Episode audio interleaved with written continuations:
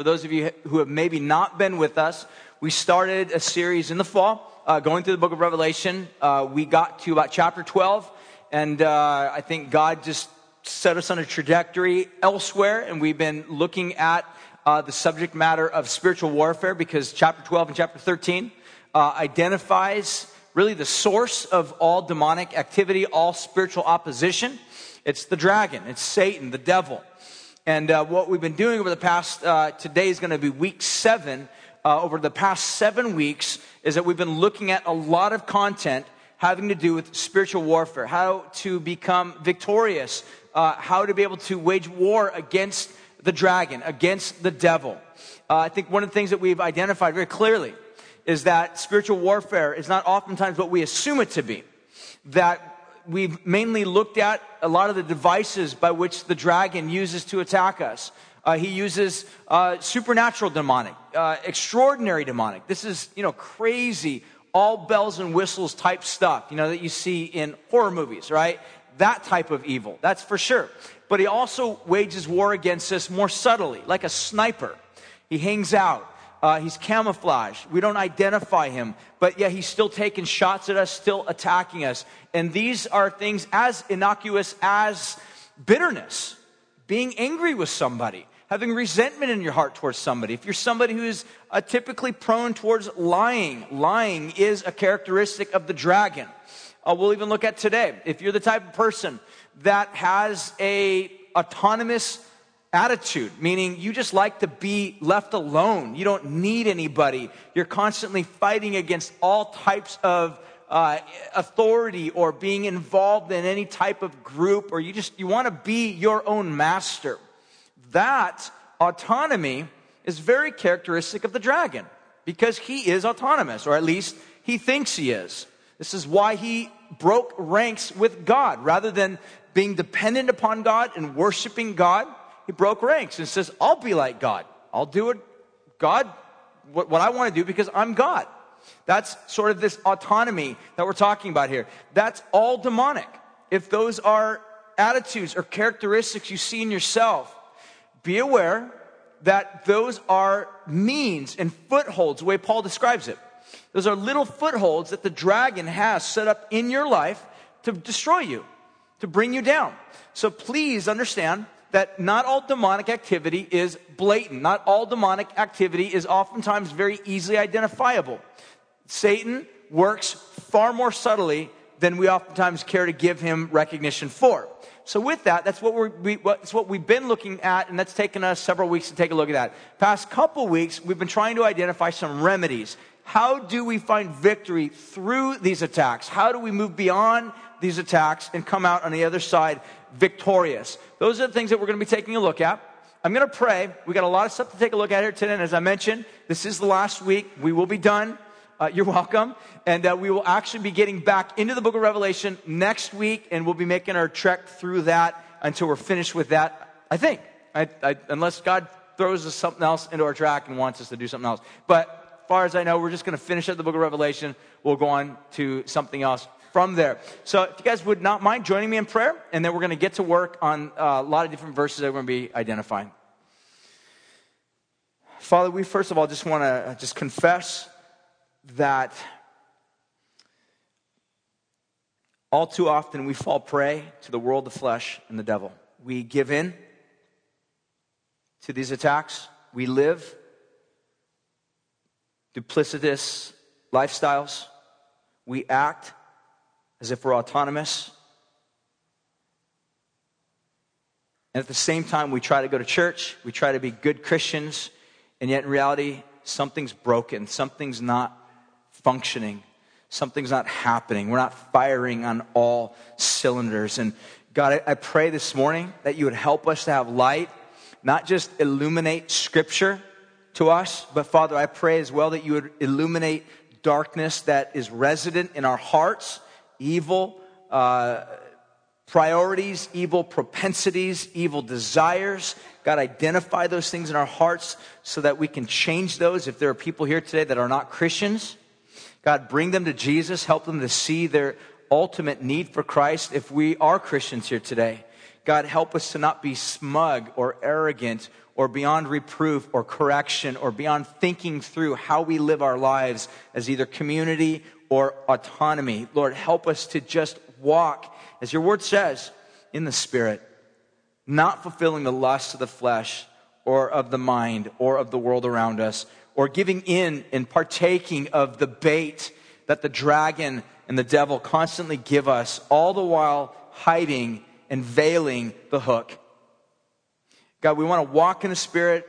We don't want to succumb to the evil acts of the flesh. We want to be victorious. So we pray for your help.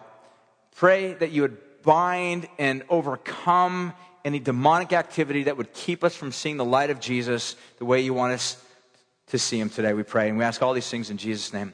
Amen. Um, I'm going to jump right in. We're going to keep going. Uh, the first remedy that we looked at several weeks ago by way of review is this Jesus is the first remedy. You got to understand if you're ever going to overcome or take on or be victorious in the realm of spiritual demonic type warfare, you have to first of all understand that Jesus is the dragon slayer. That means if you're not a Christian, uh, you, you cannot get out of demonic activity until Jesus rescues you. It may be subtle, it may be blatant. My word of advice to you would be to trust in Jesus, run to Jesus, look to Jesus. If you're not a Christian, or if you are a Christian, again, the same actually applies to you. If you find yourself in places where demonic activity seems to overtake you, again, the same solution applies. Jesus needs to be who we run to, who we go to. I'll be quite frank with you. One of the things that I think I've learned over this past seven weeks, I may have known it in theory before, but I think over the past several weeks, it's become way clearer to me. Uh, more than anything, and to be quite honest with you, kind of shocking to me, just the reality of it is I've, I feel like I've learned something through this that evil is far more pervasive in the world, in myself, the flesh, and the devil than I've ever noticed before. I've ever really, I've ever really even kind of confessed or identified or seen it as such before. In other words, all things somehow bear some sort of mark of evil upon it. Everything, everything in this world, everything in my heart to some degree, more or less, has been tainted by evil desire, evil passion, uh, satanic, again, proclivities, desires, de- uh, you know, direction evil is all pervasive, is my point that I would make. And what it's done for me personally is it's caused me to recognize more than ever my need for Jesus.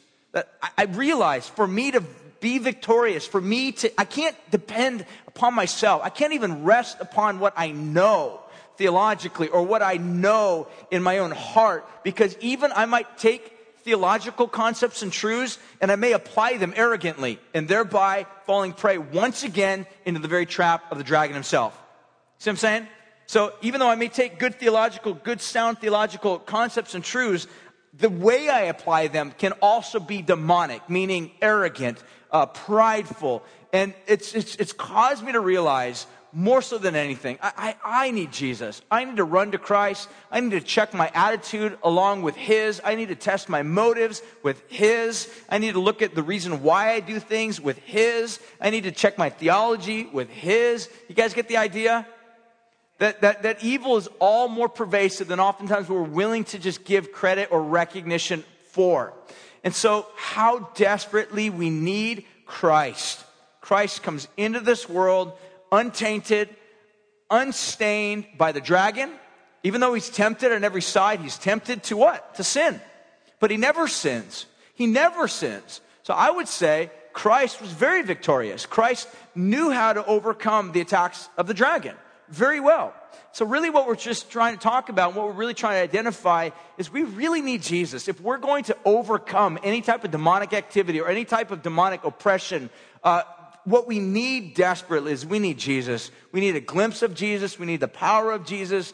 We need just the presence of Jesus in our life. So I hope that becomes very clear uh, to you as, you know, it's, I, I feel like it's been good for me to just keep being reminded of that. The next thing that we're going to take a look at is actually have it up on the screen is the second principle, second remedy to help us to battle, to wage this war. Uh, first of all, again, like I said, Jesus is the dragon slayer, recognizing that Christ is that. The second of which is living according to the new nature.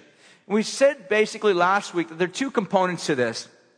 The first of which is sort of the positive. That is to walk according to the new, uh, walk according to the Spirit, or walk according to the new life that we've been given in Christ, the new nature. That's walking in the Spirit, uh, walking in a way that really is uh, what Jesus did. Jesus walked in the Spirit. Jesus never fulfilled the lust of the flesh. Even when Jesus was tempted, remember when he was in the wilderness and he was uh, tempted to create stones in the bread there's technically nothing wrong with creating stones and making them bread, especially if you're God. I mean, that's pretty amazing to be able to do that. But in the context, it would, it would have been giving into what the enemy told him to do. And so Jesus basically resists and even that doesn't give into that. So his whole life, Jesus walks in the Spirit. So when we basically say one of the other ways in which you uh, overcome demonic warfare is you walk according to the new nature, live according to the new nature, we're saying you walk in the Spirit, which is the way Jesus walked. The second thing, again, this is w- way of review. We're going to jump right in, and this is what we're going to be taking a look at until we're done with this.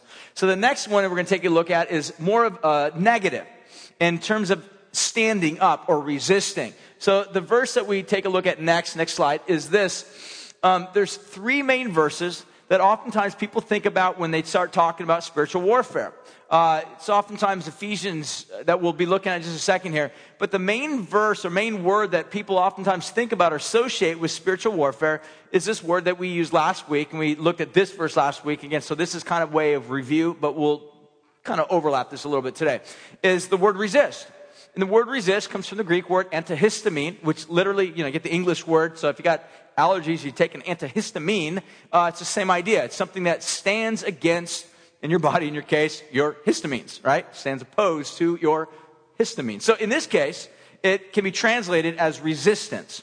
Um, and one of the things that we really want to try to identify is what does resistance look like? And the question that we wanted to ask to try to help us to more fully understand what resistance looks like is to ask the questions of what does non-resistance look like. Sometimes the best way to identify something is to identify what something is not. So we want to know what resistance is, but we also want to understand what non-resistance is so that we can better fully understand uh, what Paul asks us to do, what uh, these other passages will also reference us in James in this particular case as well. Really what Jesus did. So the first one is this.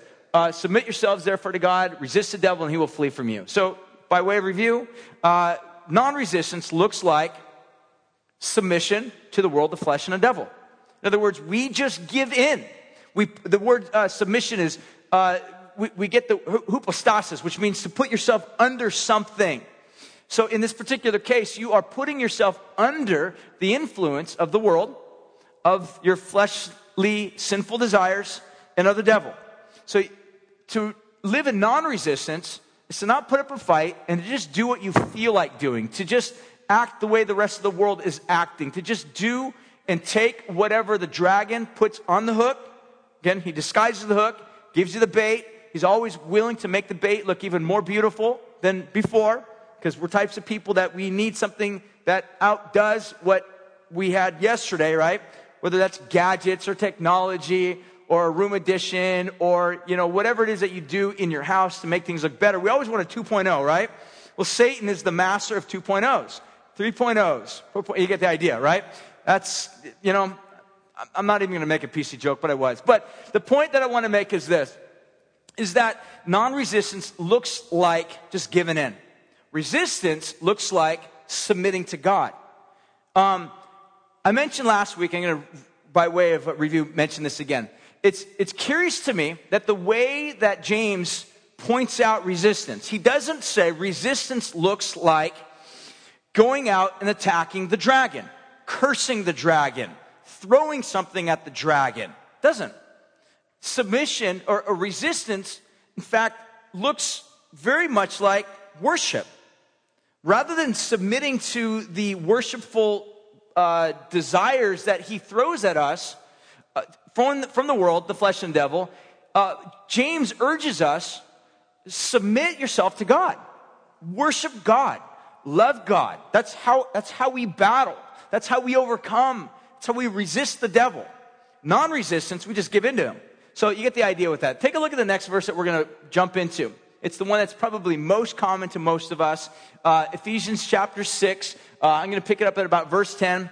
It's a great verse. Here's what it says Ephesians 6, verse 10 says, Be strong in the Lord and the power of his might. Put on the whole armor of God that you may be able to stand against the schemes of the devil. And then he says, For we do not wrestle against flesh and blood, but against rulers, against authorities, against cosmic powers, against this present darkness, against spiritual forces in evil in heavenly places.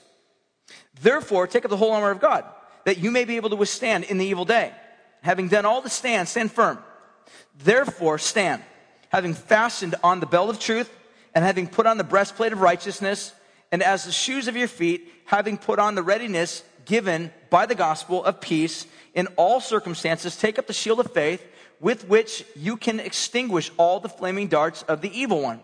And take the helmet of salvation, the sword of the Spirit, which is the word of God, praying at all times in the Spirit with the prayer, with all prayer and supplication. To that end, keep alert with all perseverance, making supplication or prayer for all the saints. So let's apply that concept of resistance and non resistance. So take a look at this. Um, non resistance in this particular setting, next slide, basically is forgetting who the real enemy is, not being aware of the real enemy. This is one of the reasons why Paul goes on. Did you notice that? Take a look at that again in verse 12. He says this For we don't wrestle against, some of you might be like, I thought it was my husband I'm wrestling against. I thought it was because he was such a jerk. That's why I'm having so much problems. Maybe, maybe the dragon likes to speak through your mouth of your husband periodically and your mouth, but the reality is the real enemy, the real enemy is far more evil, far more insidious. And that's what Paul is trying to convey. The real enemy that oftentimes uses other people in this life or other uh, friends or family or acquaintances or bosses or whomever, landlords or whatever the case is, he uses these types of things because we are all fallen creatures and we are all prone to bite the bait for getting the hook. Does that make sense? So, in between two people, let's say husband and wife, and you guys get into a nice little battle over, let's say, guacamole or no guacamole, right? I know something really big. And sometimes little things like that can become radical. I mean, so bad, so horrible that you're just like, you're, you don't even bring any peace to each other for the next two days. And it's over something so silly, right? So what ends up happening is, let's say someone's pride gets stepped on. So Satan appeals to the pride. They shouldn't talk to you like that. Yeah, they shouldn't talk to me like that. And then you slash back. And now he's angry because in his mind, he's like, my wife shouldn't talk to me like that since she know who I am, right? I mowed the lawn yesterday. You know, and like you slash back. But here's the deal. You slash back harder than she slashed you. Rarely is our judgment eye for eye, tooth for tooth. Let me tell you what I mean. Our judgment, the way that we handle judgment is usually, you took my eye out, I'll take out both yours. Right? You took out one tooth, I'll take out your whole upper row. That's how we work. We don't know how to control ourselves. That's precisely why God says, Vengeance is mine. Let me repay it. You don't know how to do it properly. And it just keeps creating more and more battle. Rather than extinguishing darkness, we're actually throwing kerosene on the fire. See what I'm saying? So here's what he's trying to say is non-resistance is we forget who the real enemy is we forget that behind the scenes is demonic forces, are these evil powers and evil forces and demons that are constantly looking for opportunity to disrupt uh, fellowship in churches, disrupt love in families, disrupt unity between children and parents, disrupt uh, camaraderie between husband and wife. Do you get the idea? This is how the dragon works. And he's very good at it. And he does so by constantly whispering into our minds and causing us to just think the real enemy, the real enemy in the church is that pastor or that person or the Bible study leader or the person sitting next to me or the one that's in my Bible study or whatever the case is. Or in the family, whatever. And what ends up happening is we think that's the real enemy. And we put all of our energy and strength and might to fighting that enemy. You see what I'm saying? We write blogs about that person. We spread rumors about that person. We read books about this ministry. We are constantly engaging, in my opinion, oftentimes the wrong enemy. And at the end of the day, the dragon is laughing, just laughing. Now, yes, the dragon uses other people. Yes, say a teacher false, uh, teaches false teaching. There's things that should be corrected. But how is it done? It's done loving, not with arrogance. Because if you do it with arrogance, then you're actually using the enemy's bullets to fight a battle that you think is supposedly godly, and it's not. It's just more Satanism, more satanic operations happening behind the scenes. Again, you're just throwing more kerosene on the fire and you're not helping. You're not pushing back darkness. You're actually just making more complexity in the darkness and not having any success. So the first thing you need to understand, non-resistance looks like forgetting who the enemy is. But resistance looks like remembering God. That's why Paul starts out in verse 10 he basically po- makes his point. He says this, oh, wherever it is, that we're to remember the power of the Lord and to live really within the might and his power and strength, to understand, to remember who God is, to remember his power, to remember his strength, to remember his might. Again, true resistance is not fighting, engaging the dragon. It's remembering the power of God. Don't forget that. Because sometimes fringe Christian groups sometimes have this mentality of the way that we do true spiritual battles. We engage the dragon, we fight the devil. That's true, you do, but the way you do it is not oftentimes the way that gets promoted. The way you do it is you submit to God. You recognize the strength and the power and the might of God. And that's how we do formidable spiritual warfare. Non resistance, next, uh, looks like believing lies. Believing lies. Believing lies, this is one of the biggest ones I oftentimes see a lot of times. People believe these little lies. And this could be lies that they hear about other people. This is lies that they hear about uh, maybe even themselves. They think about themselves. I see this a lot. This is one of the, in my opinion, one of the unfortunate things about uh, the internet today, especially in the realm of Christianity. I was just talking with somebody in between services that frequents this one particular website, in my opinion, that's totally full of lies. There's lots of lies, outdated truths. They're not consistent. It's more like a Christian spin, National Enquirer type of a site. And oftentimes they spin truths, spin stories uh, about other Christians, about other people that love God, serve God, and are part of the team of Christians, and yet they love to spin lies. And what ends up happening is people believe these lies, like this particular couple. They believe this lie about this one particular person, and they basically went to this group of uh, people in our church, and they're like, listen, if you're doing this, this is wrong, this is evil, this is bad. And reality is, they're, they're based on lies.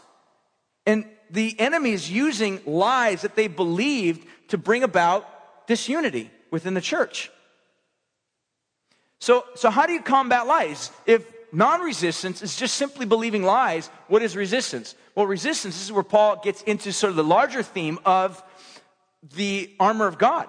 Now, again, Paul was a good writer, and he was able to identify the culture in which he lived.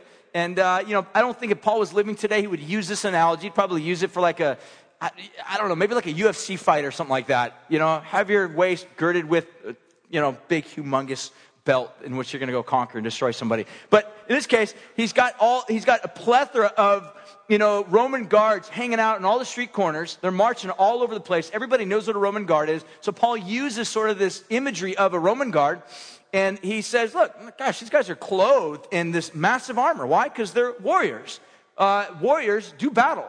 And Paul's saying that's very similar to how we fight as Christians. We fight a battle. There is a battle in which we engage. We have a real enemy in which we fight, in which we struggle against. So Paul uses the analogy or the picture of a Roman guard. He says, you know, the same way, the way this guy's robed in certain clothing, it's kind of what we need to do as Christians. We need to have, in this case, he says, uh, the belt of truth. Again, resistance looks like knowing the truth. Non resistance gives into lies. Resistance gets into the truth. We seek out truth. We search the truth. And be quite frankly, frank with you, that means sometimes calling people up in which things, maybe there's vagueness about something that someone says. I mean, I've literally watched good Christian people who love Jesus get their name hacked into like a virus on a computer and destroyed because people love to believe lies and Satan loves to generate lies. So as long as he can find people that love to just type real fast, keep blogs going, keep bad websites going, he, will keep feeding them full of lies because he knows that that's going to increase traction on their websites, which will mean they'll sell more books. And so the more lies that go out, the more people's lives are going to be destroyed. Satan wins. Satan wins. It's horrible. How you combat that? You know the truth. You know the truth. The truth destroys the lie. That's what resistance is. Resistance is by knowing the truth. Uh, non resistance, again, in this case, is living unrighteously, meaning we just don't live a life that looks like Christ. We live a life the way that we think we should live a life. Uh, the way we live righteous, or the way we resist, is we have the breastplate of righteousness, meaning we live in a life that looks like Jesus. That's what righteousness is. Righteousness is basically right standing with God, or having a life that's right, that's in right relationship with God. Jesus was always in right relationship with God. So if you're ever kind of wondering, like, well, what does real righteousness look like? You know what, to be honest with you? Don't look at me. Don't look at me. Uh, look at Jesus. I'm trying, I'm still in process, right? My wife's like, Amen. That amen you heard was from her. Um, that the reality is, I'm still in process. Jesus isn't. He is complete. He is perfect. He is holy, righteous. So if you have any vague ambiguities as to what does righteousness look like in order to resist, look at Jesus. Again, this is meant to drive us back to Jesus. Where we just, we have to go back to Christ. Otherwise, without going back to Christ, we fall into the same category of non resistance, where we live unrighteously. Uh, what, again, what does non resistance look like? Disbelief. We just don't believe. We don't believe God can do what God says God will do. Uh, well, what does resistance look like? Uh, Paul says, uh, take the shield of faith. Trust God. Trust God. Live according to God's uh, plan. Trust what God has to say. Uh, non resistance looks like prayerlessness. We don't pray. We don't pray a lot of times just because we don't think it works. And again, that's sort of the mentality. And sometimes we pray because we have false assumptions of what prayer is. We're like, isn't prayer when I rub God's big belly and he just gives me whatever he wants? He's like cosmic genie? All right, is that what God is? So I prayed four times for a wife and never gave me one. So I'm pretty angry with God and I'm about ready to quit Christianity altogether. It's because you have a false assumption as to what prayer is. You fell into the lie department and the dragon lied to you. He made you think Jesus was a pinata. And he didn't open up for you and spill candy all over the ground for you. Now you're mad. It's part of the lie. That's honestly, this is one of the reasons why people walk away from God. It's because the dragon's very good at whispering lies into our ears, playing into our lusts and our passions and our desires and our cravings that, again, by the way, are sinful and tainted and affected by the dragon. And when we don't get what we want when we think we should have it, we just we write it all off. When non-resistance is I'm just going to stop believing God. I'm just not going to believe him anymore. I thought he was going to give me a wife, he didn't. I thought he was going to give me a baby, he never worked out. I thought he was going to take care of my mortgage. We're 3 months behind now. You see what I'm saying? Resistance says, I'm going to hold on. It's hard. It's tough, it's difficult, but God says He is who He is, that God is all powerful, that whether he, gives me good gifts or whether He takes things away from me that I think are good, but in reality aren't good because I don't always see the end and what the result they end in. I'm just going to trust Him. Resistance is belief. That's why He says, take the shield of faith. Non resistance is not praying. Resistance is, I'm going to be like a little child and I'm just going to keep going to daddy. Saying, Daddy, I don't, I don't understand what's going on in my life, but I need your help. That's what prayer is. Running to your Father and just saying, I need your help, God. I need your help. Take a look at the next verse as we move on. Uh, this is a passage in 1 Peter where he deals with the same word, same word, antihistemi, uh, the word that we translate resist. He says this in 1 Peter chapter 5, uh, verse 6, as he points out. Humble yourselves, therefore, in the mighty hand of God, so that in proper time he will exalt you, casting your anxieties on him, because he cares for you. Be sober minded, be watchful. Your adversary, your adversary, the devil, prowls around like a roaring lion, seeking someone to devour. Again, here he throws in that word resist him, be firm in your faith. So you basically have three verses from three different guys James, the great apostle Paul, and in this case, Peter. And they're basically all saying the same thing. So, here in this particular sense, non resistance looks like being prideful and arrogant. This is why he finishes this little section resist the devil, resist him, stand firm in the faith. Well, how? What, is, what does resistance look like? Again, maybe better understand what does non resistance look like? Well, non resistance looks like being prideful and arrogant, having this sort of mentality of, I don't need anybody, I don't need help, I don't even need God. I can do it on my own. I'll take care of things. Thank you. Or sometimes the worst type of arrogance, I think, oftentimes is religious, moralistic arrogance. This is the worst, wait, quite frank. This is the older brother in the prodigal son. This is the scribes and the Pharisees, the men who knew the Bible the best, who understood the scriptures as they understood the best, who lived righteously the best. The problem with them was that they were prideful and arrogant and they fell right into the prey, right into the jaws of the dragon. Okay?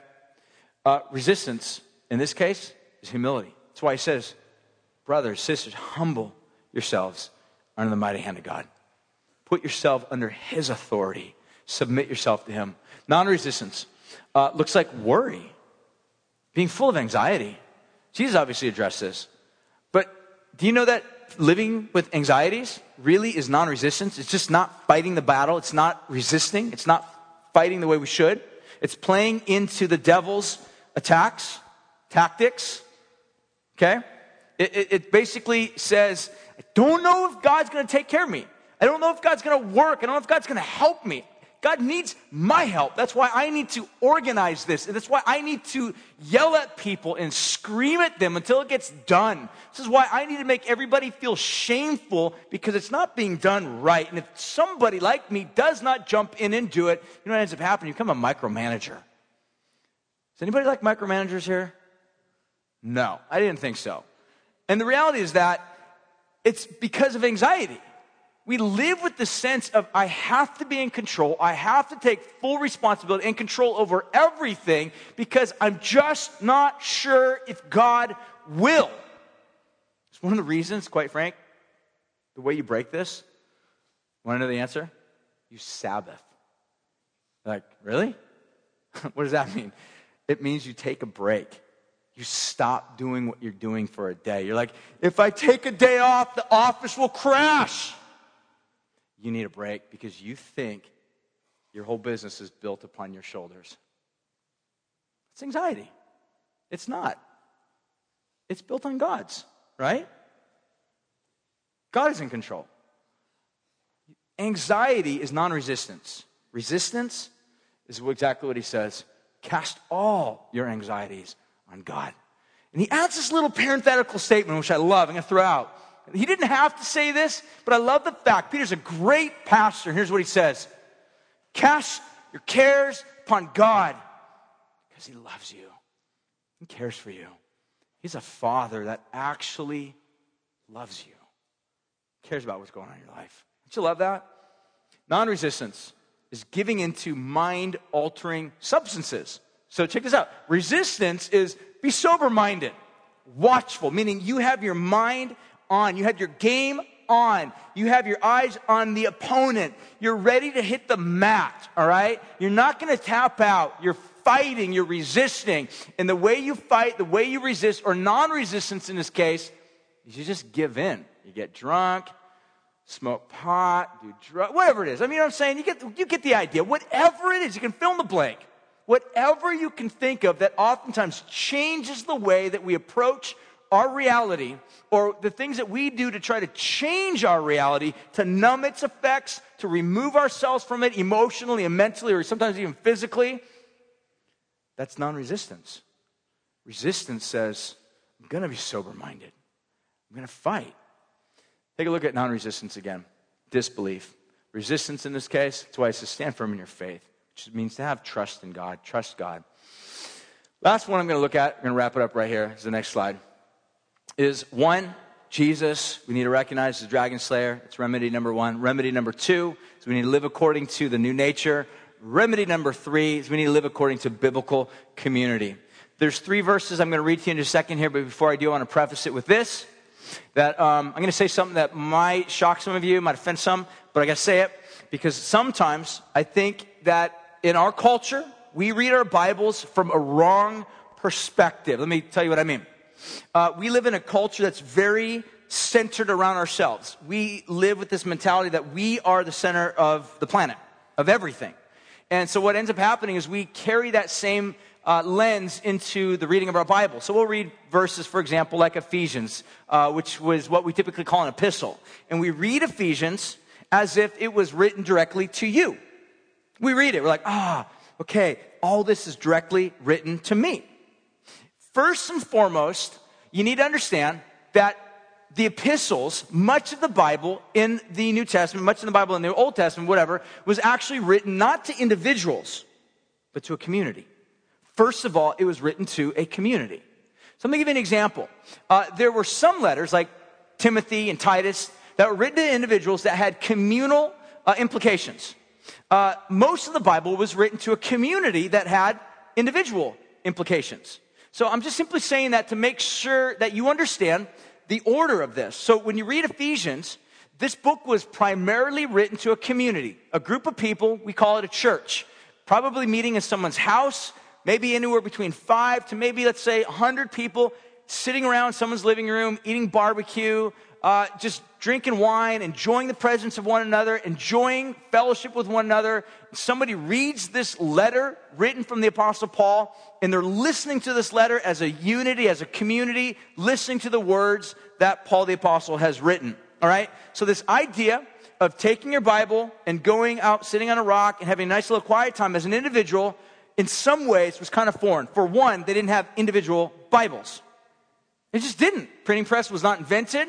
It was too costly to even own Bibles or parchments. And if you did have one, uh, because you lived in community, it was always being passed around from hand to hand. Everybody, they're just like, if you're going to read that, can I be with you? So there's always people hanging out all the time. Rare was it, you know, someone go hang out on a rock with a little journal. I'm going to journal, read my Bible. Uh, maybe some people did that, but my point is this, is that by and large, am I, am I bagging on that? No, I'm saying read your Bible individually. Pray. Go out on a rock. Read your Bible. Journal. I'm definitely saying do that. Read the Bible as if it was written to you. For sure I'm saying that. But what I'm also saying, first and foremost, please understand that passages like this were written primarily to a community, a church, a group of people. Okay? So here's what they said. Ephesians chapter 4, verse 2. In all humility and gentleness, with patience, showing tolerance to one another, in love. So, how do we show humility and gentleness and patience with each other? Not as an individual, but as a community. This can only be done in community. Ephesians 4:25, lay aside falsehood, speak truth, uh, one of you with his neighbor. Again, how do we keep ourselves from lying uh, to each other? We, we do so in community. We let our things be cross referenced and cross checked. There is a natural built in accountability, not where somebody's standing over your shoulder and hounding you, but in love. People are hanging out. Someone tells a story, I mean, if you're married, you're already in community, you already know what I'm talking about. This happens with me all the time. I'll say something, my wife's like, no, that's not what happened. You know what that is? That's cross checking, that's cross referencing. That's my wife saying, ah, that's not really accurate, Brian. Um, it actually happened like this. And then I, you know, I'm like, no, that's wrong. Um, and we get, she kicks me and I have a bruise shin and, you know, we keep going on. We love each other. We keep moving forward. But the point of the matter is, is that biblical community a lot of times looks like that. We live in a community whereby we work with one another. Ephesians 4.32, be kind to one another, tenderhearted, forgiving one another, just as God in Christ forgave you. So how do we live in community? Making sure there's not contentions, going on? Forgive one another. You live in community. You work through issues in community. You deal with things sometimes privately, but the private, uh, you know, confrontations will have a communal impact. Meaning, you work through these things so that there would be a continued, sustained peace in the biblical community. Let me tell you how this works out for us as a church. I'll show you the next slide. For us as a church, you guys need to understand um, like Acts chapter 2, verse 46 to 47, uh, they met corporately as a big body, but they also broke up into small groups throughout the week and they met regularly. All right? So there's two aspects by which we function as a church. We're not saying this is the only way to do it. This is the way that we feel in our hearts, convicted to do it. Here's how we do it. First of all, we meet communally. We meet corporately as a body. uh, we meet as a big gathering uh, here on Sunday mornings. The reason why we choose Sunday morning is because it's the day Jesus rose again from the dead. Hallelujah, right? We love Jesus. We love to remember what the resurrection is all about. Um, and we meet as a big body and we do this together, big church together. We have three services uh, throughout the day. Um, you guys will go home after this. I'll go home too, and I'll take a nap. Then I'll come back tonight and finish up the last service. Uh, and it's great. I love gathering together as a big family on Sunday morning to serve God, to serve one another, to worship. It's great. Get great worship. It's amazing. It's a great time. I hope you guys enjoy it. But this is not all we do. This is not it. In fact, the moment you walk out of the doors, that's where we begin the actual ministry of Calvary SLO. So not only do we gather as a big church, but we also scatter as missionaries. You need to know this. If you call this your church and you're on mission with us, if this is your part of the body here, the fellowship here, you need to understand how we think. Yes, we gather. We love gathering. But the, oftentimes the main church, main corpus of the church in America has focused the majority of its emphasis upon gathering on Sunday mornings. We don't have anything against that. Some people revolt against that, like the only answer is small house church. I think small house church are great, but I don't think it needs to be mutually exclusive to having big church, right? I see, in fact, I see in the book of Acts, they did both. They gather together in big groups and they, and they scatter together in small groups, doing life together. So what we're trying to say is this, we love big gathering, but we also recognize the absolute need for small gathering as we go out. So the reality is this, the moment you walk out the doors, you are walking out as a missionary. You are going out into the world as a missionary. The unique reality is that God has gifted each one of you with a particular sphere in life of influence. For example, some of you are students. That's your mission field. Some of you own business. That's your mission field. If you're a mom, change diapers, got five screaming kids running around the house. That's your mission field. You're like, really? Like also too, probably when you go to the park and you hang out with other moms with loud screaming kids. That's your mission field. Our mission field is wherever God has placed us. All right? Does that make sense? Some of us live very understanding of that and we live uh, strategically and purposefully in our mission field, meaning we want to be good missionaries. Some of us have fallen prey to the attacks of the enemy where all we think is it's just a job. That's all it is. Or some of us have been seduced to think all I am is just a student. Or all I live is in a dorm with a bunch of loud students running around, rather than looking at it as that's your mission field. Your job is your mission field. Your home is your mission field. Your neighborhood is your mission field. With that being said, we all fall prey to the attacks of the enemy. Sunday morning's great, but it doesn't accomplish every need. Because you get out of here and you begin to realize life hits you. You stumble again. You fall again. Maybe you're working with an employer that you just can't stand. Uh, and he yells at you and you don't know how to deal with it. And, you know, if, if you don't have community to go to, to navigate that scenario, to work through that scenario, then you will probably end up taking matters in your own hands because by nature, we become autonomous we want to be autonomous. We want to do things on our own, the way that we think is best.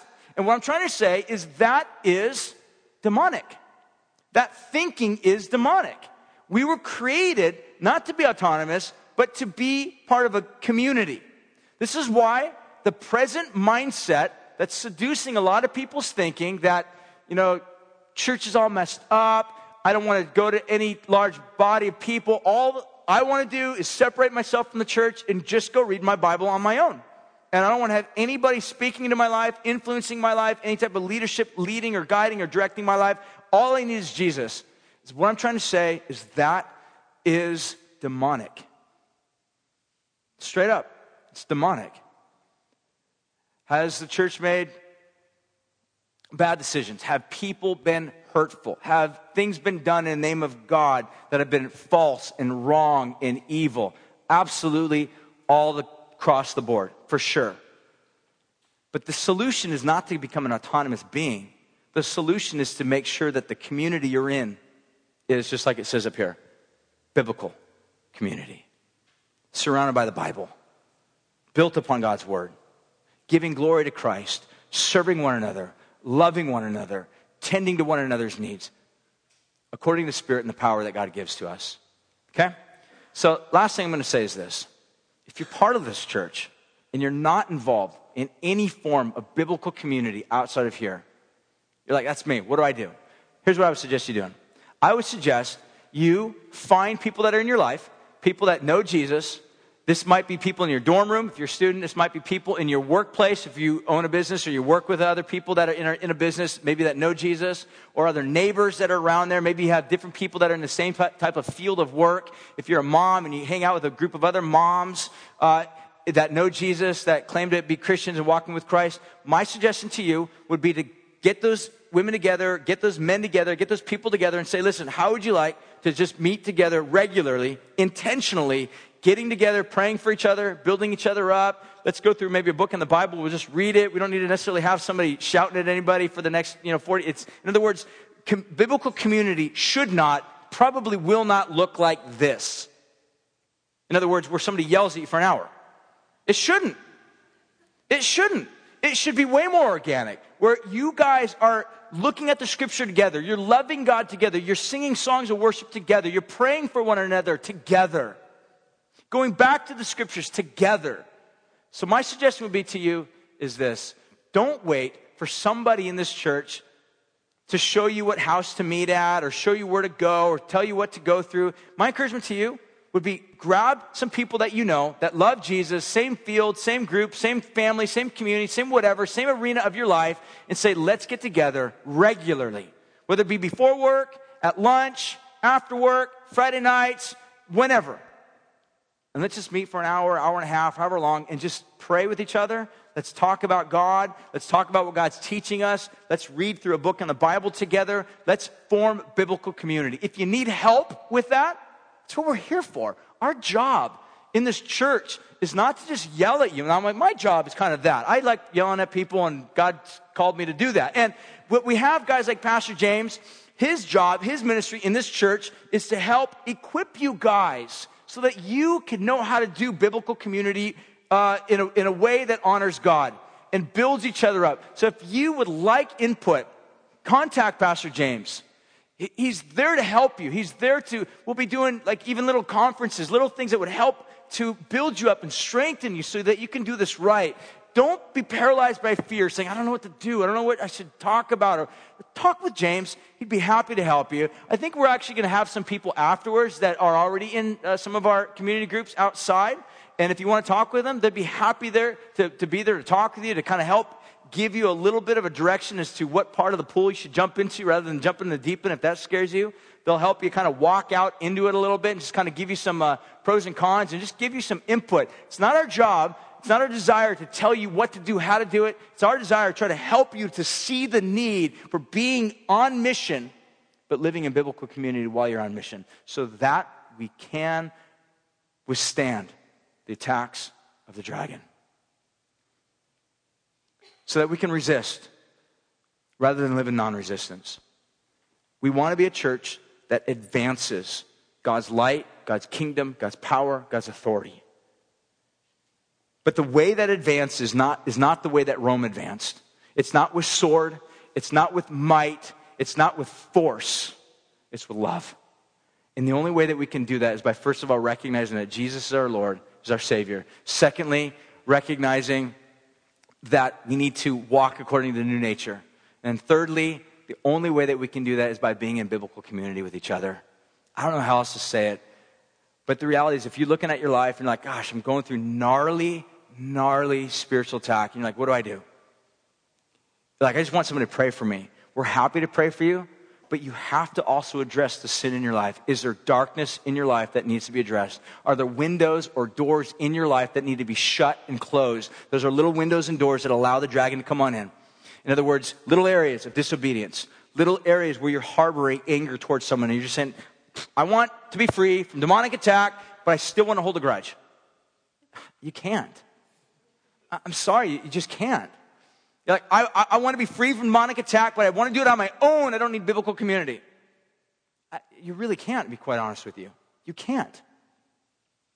So we're here to pray, to help you, to serve you, be a body, serve one another so that we can go forward. I'm going to finish up right now. I know it's getting a tad bit late, but here's what I want to do. Um, this is always kind of a big thing, and, and I really, I normally never do this just because a lot of times space is so tight in here. But I'm going to, what I want to do is I want to speak directly to those of you if you're here and you're not a Christian, and you see the darkness, you feel the darkness in your life, and you want to know how to get out of it. Um, I'm going to ask you to do something in just a second here. But if you're here, I'm going to also make an appeal to those of you, if you're here, you're Christian, and you feel the, tangible darkness in your life, and you want to get out of it too. You feel the weight of sin that's pulling you, that's attacking you, that's affecting you, that's impacting you. You feel the reality of what it means to live in non resistance far more than you live in resistance. If that's you and you want God's power, God's strength in your life to help you, whether you get, like I said, you're a Christian or, you, or you're not a Christian. And you, because the, the same solution is the same. We need Jesus. We all need Jesus. And if that's you, I'm going to ask you um, right now, with no fanfare, to, to stand. I'm not trying to manipulate anybody. I'm not trying to do anything weird. All I'm saying is I, I, want you to stand right now, like as saying, I'm going to resist. I'm going to stand. And I want people to pray for me. And what I want to do is I'm just going to, we're going to have people lay hands on you and just pray for you and say, that's what we're here for. We're a body. We love you. We, we're here to serve each other. And we, we want to pray for those that are really serious about this. You feel the darkness in your life. You feel the reality that you're constantly giving into it. And you're just saying, in a vulnerable way, I love you, church. I love you, fam. But I need help. Um, just stand. We're just going to lay hands on you and pray for you. Um, yeah, this is kind of a weird, awkward moment. And like I said, nothing weird is going to happen. We just want to pray. If one of you stands, we'll pray for one of you. A handful of you? Cool. Thanks, guys. Anybody else? You just kind of feel it. You just want to combat it. You don't want to succumb to it anymore. Um, just to lay hands on you and pray for you. Um, anybody else? Kind of feel it? I'm to have uh, Evan and those guys come on up, and they're to lead us some, some worship in just a second here. Anybody else? You just, you, you feel the battle. You feel the tug, and you're just tired of living in non-resistance, and you want to change that today.